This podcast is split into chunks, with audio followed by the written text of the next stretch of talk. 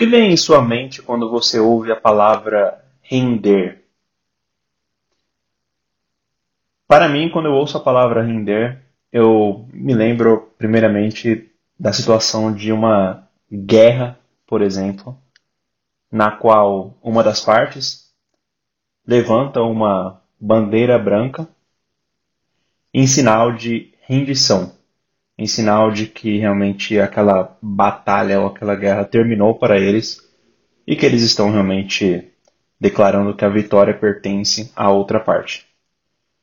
E pesquisando um pouquinho sobre o significado de erguer essa bandeira branca, eu encontrei aqui que ao levantar uma bandeira branca em meio a uma batalha, um exército está desistindo de seu ideal de luta rendendo-se à nação inimiga ou pedindo uma trégua.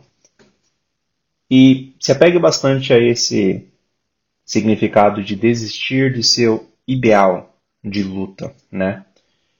E o dicionário mesmo diz que render significa sujeitar.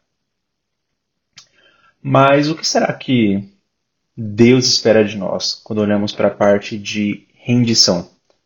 Sabe o que? Deus espera de nós, assim como ele fez conosco, uma entrega completa. A Bíblia diz que ele amou o mundo de tal maneira que deu o seu filho unigênito. E Deus não espera menos da gente, ele espera realmente uma entrega completa, não por partes, não um pedaço de você, mas completamente, que você se renda completamente ao Pai. Porque o que acontece é que muitas pessoas elas tendem a render, né, ou entregar ao Senhor somente aquilo que elas não têm tanto domínio, tanto conhecimento.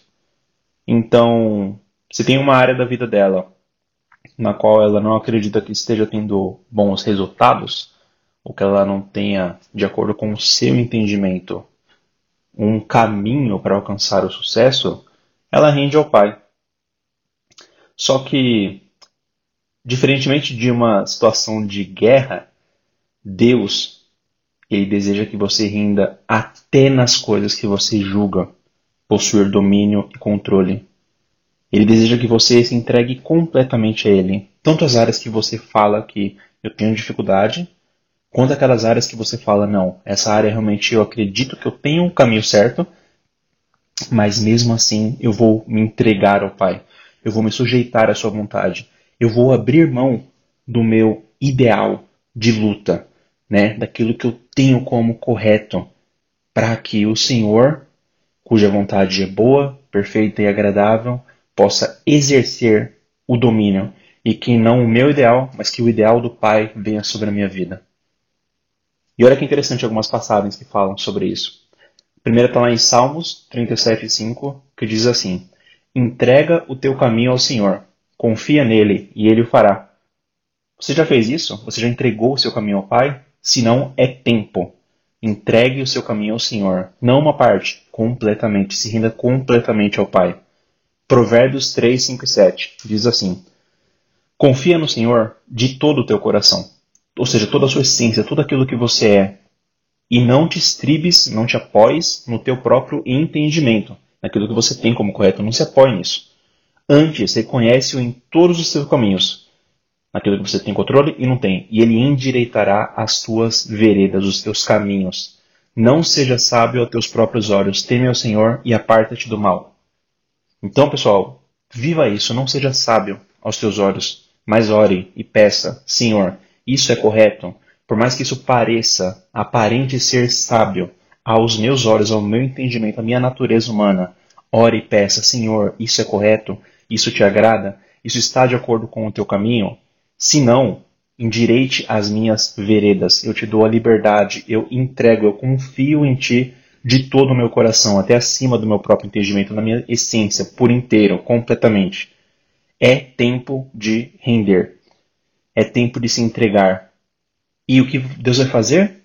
Ele vai nos mostrar e te guiar por um caminho muito, mas muito mais excelente do que aquilo que você tinha para a sua vida. Porque Ele é excelente. O Senhor é bom tudo que Ele faz é bom. Deus é cheio de amor, ele é cheio de graça, ele é cheio de misericórdia. Se renova a cada manhã, até a Bíblia diz. Ele é disposto, ele é desejoso por te ensinar, ele quer te corrigir porque ele te ama, ele quer te guiar dia após dia até a consumação dos séculos. Portanto, não permita realmente que nada, nada, nada em sua mente, realmente em seus ideais, impeça que o Senhor possa exercer o direito e a sua soberania de rei e senhor sobre a sua vida.